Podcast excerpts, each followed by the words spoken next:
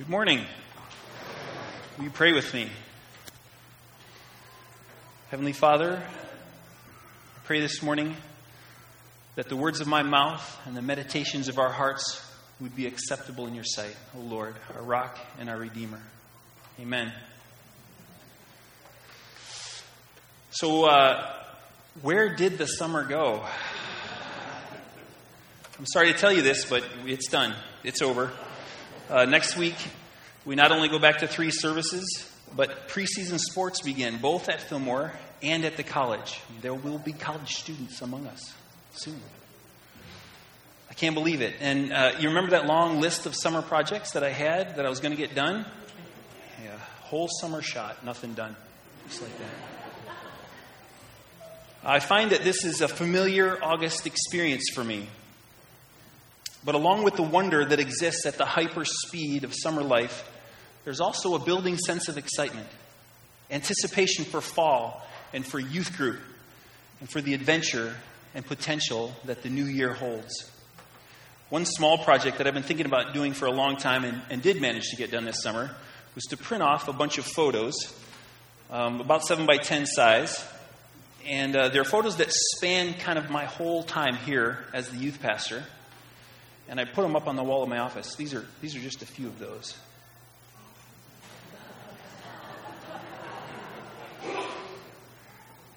You will see some familiar faces here, I'm sure.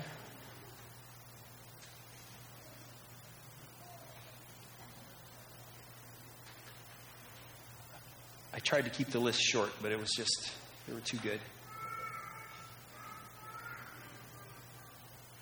And as I think about these photos, and another year beginning, and I look at those faces, uh, it stirs in me a deep sense of excitement. And it helps to kind of put me back in touch with my calling. You should. you should really stop into my office and, and, look at all of them. They're, they're really good. Uh, I am so grateful to be part of a denomination and a community of faith that deeply values are young people. In our scripture passage for this morning, we see a mandate to live as a community that nurtures and cares for the faith of the young people among us. Moses is standing before the people of Israel as they prepare to head into the promised land, and he challenges them to be a people who follow and honor God. I think it's interesting to note that in this passage, many children is listed as one of the blessings that God will give to his people in the promised land. Children are a blessing from the Lord.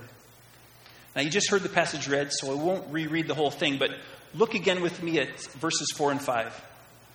Hear, O Israel, the Lord our God, the Lord is one. Love the Lord your God with all your heart, with all your soul, and with all your strength. Now, for thousands of years, Jewish people have recited these words as a way of expressing their devotion to God. And this passage is known as the Shema. Shema is the Hebrew word that is often translated to hear or to listen, but it carries more weight than just the idea of hearing. Fully understood, Shema is to listen, to pay attention, and respond to. There's, there's action required here. It's like saying, Hear, O child of mine, the garbage is full. Right? Or maybe, uh, Shema, O teenager, your room is a mess or even, hey, your house is on fire.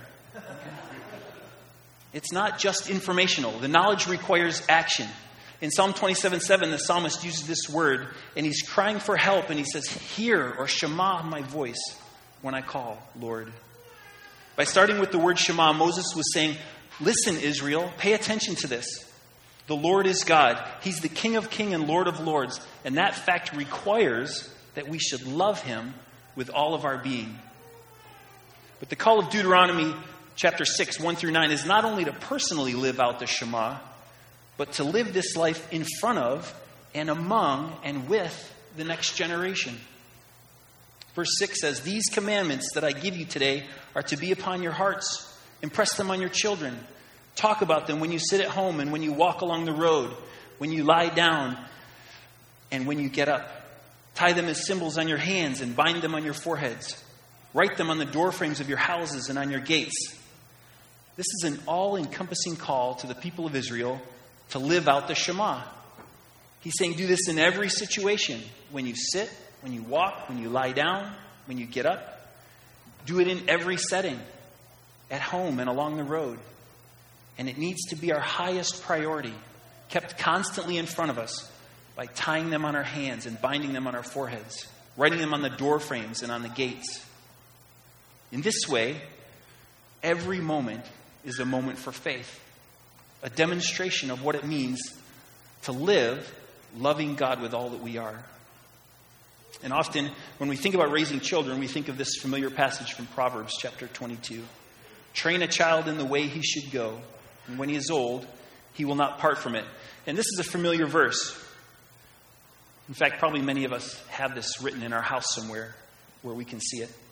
We love to hold on to this verse as a promise, but maybe we should also see it as a call to action or a command. Like the Shema, it's a command, and it is a command with an implied time element, right? Children grow up. One of the things I think about when I look at the pictures on my wall is that many of the students who are on my wall are no longer here. Right? They're, still, they're still part of us, they're part of our community.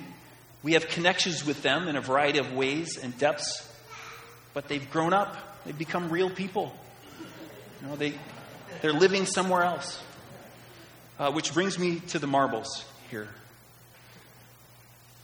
Now, this is not one of those guess how many deals, and I know some of you have made a guess, right? So lean over to your neighbor and tell them what your guess is. Go ahead. Tell them. Okay, so uh, the answer is 936. If any of you got that right, you probably should have saved your guess for a time when you could have won something. I'm sorry. I'm not winning anything today. Uh, 936 is approximately the number of weeks from birth until high school graduation. So, letting one of these marbles represent a single week, there are approximately 936 marbles from the day your child is born until they graduate from high school. From the moment that little child entered the world, the countdown started. With each passing week, a marble comes out of the jar. And once kindergarten starts, we can be much more accurate with our timing, right? So uh, it's approximately, or for most students, it's 624 weeks.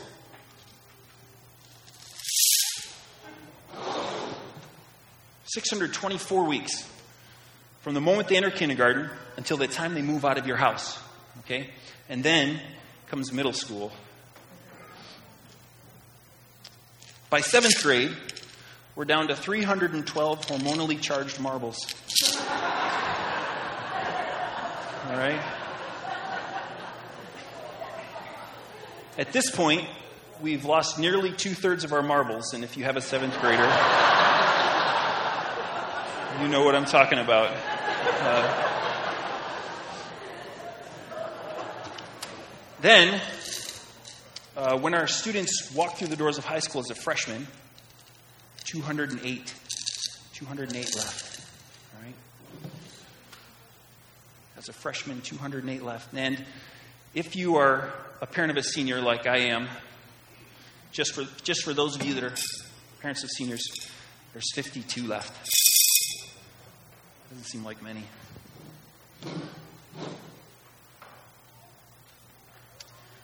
Now, if, if you're the parents of a senior, as I am, you may be thinking, thanks a lot for this equal parts depressing and panic inducing news. Uh, but please know, neither of those emotions are my goal here. I, I got this illustration from an organization called Orange that focuses on the strategic partnership between the family and the church. And, and this year in the youth ministry, we're going to be using uh, the Orange curriculum. Reggie Joiner, who's the director of Orange, says this when it comes to keeping track of your marbles. He says, When you see how much time you have left, you tend to get serious about the time you have now. And we aren't counting down with dread. Okay? Instead, we're paying attention to the time we have left, so we'll be motivated to make it count. Uh, last week during family camp, I stopped into the worship time one morning uh, and while we were singing, I noticed a, a young dad there with a, a, small girl sitting in his lap and a, a little boy, a little bit older, uh, sitting next to him. And I thought to myself, man, he looks exhausted.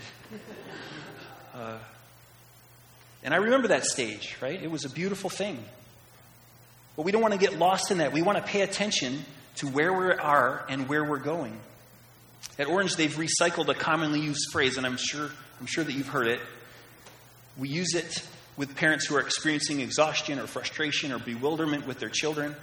We say something like this Don't worry, this is just a phase, right? It'll pass. But maybe what we should be saying is, hey, mom and dad, family, church family, this is just a phase. It's not going to last forever. Don't miss it. This is an important step in your son or daughter's development. Be present, embrace the experience. It's going to pass before you know it. And this phase, whatever, whatever that happens to be at the moment, represents a unique opportunity to help your student know how to love God with all their heart, their soul, their mind, and their strength during what's a temporary chapter in their life. Don't miss it. I, wa- I want to pause for a second because if you have kids, you know, if you're grandparents or, or a parent, you've probably been tracking pretty well here with me. But I also recognize that there are empty nesters in here and not yet parents and singles and teenagers. And I want you to understand that you also are critical to this idea of living out the Shema to the next generation. The Bible takes for granted the understanding of God's people as community, not individuals or even as families, but as a community. And this is the responsibility of the family and the church. We recognize that our family of origin has the primary and most powerful influence on us as individuals. I'm not disputing that. But it is also hard to overstate the importance of our community of faith working in partnership with the home. We all have a vital role to play in the lives of our young people. In the world of children and youth ministries, we like to talk about the five to one ratio, meaning that as a general rule, it's good to have one adult leader present for every five kids. Uh, this ratio you know, allows for healthy relational connections and, and usually ensures that things don't get burnt down. Uh, but Dr. Kara Powell and the Fuller Youth Institute have done some pretty extensive research uh, on the development of faith in young people and on how that faith sticks or, or doesn't stick as they graduate and move out into the world. And their findings have been published in a series of books under the theme of sticky faith. Her results affirm the 5 to 1 ratio, but with a, with a twist on it. She says that students who were found to have a sort of a constellation of caring adults, five adults to one student, in their faith community, adults that invest in their spiritual journey, were more likely to have a faith that sticks. This means that we all have a role to play. It doesn't matter if you're an empty nester, or a single adult, or married with no kids, or if you're a high school student. You can invest in the lives of the people around you. You can help to make this community a place that welcomes and celebrates children and youth, a place that loves and encourages them, helps them to identify their God given gifts, and gives them space to use those gifts. What if you were one of the five in the life of a student in our church? This morning we baptized little James. And uh, in a similar way, I love it when we do uh, baby dedications or child dedications here at the church. Pastor West will stand up in front of us with the family and the child, and he reminds us, as he did this morning, that God is fully committed to this young person and has already demonstrated his great love for them. And the parents are there affirming their intent to do what they can do to help the child know God and to be, and to be raised in, in him. And then he looks out at us and he says, Will you be committed to nurturing the faith of this child? And we say, Yes. This child is one of us for always. And while they are physically with us, we will be a community that loves God and embraces and cares for and nurtures the faith of little James and others, our other students. A community that loves God together. When I look at the photos of students on my wall, and as we think about this idea of, you know, illustrated by the marbles that time is short, uh, let, let's not be afraid. Instead, let's engage. I want to encourage all of us to engage. And, and you could do that in a, in an official sort of ministry role here at the church, if you, if you felt like God is calling you uh, to that, we have all kinds of opportunities in our children and youth ministries that vary in style and gifting and commitment level. Uh, but you could also simply start by being intentional with the relationships that are already present in your life. Remember, the Shema is a command with implied action. Okay, hear, O Israel, the Lord our God, the Lord is one. Love the Lord your God with all your heart, with all your soul, and with all your strength. These commands that I give you today are to be on your hearts. Impress them on your children. I know it can be a struggle for me to love God with all that I am, right? With all my heart and soul and strength. Too often, my attitudes and my actions reveal a selfishness that conflicts with this command. Which is why, of course, the table, our communion table, is necessary. It's only through Jesus' death on the cross that we can have healing and hope. And it's only by the power of his resurrection from the dead that we can truly live the Shema. And so, as followers of Jesus, we come in our weakness and our brokenness, and together we receive his grace. This morning, as Pastor West leads us in communion, and as you come to the table, I invite you to open your heart to God and ask Him to reveal one way that this week, by His grace, you can live the Shema more fully.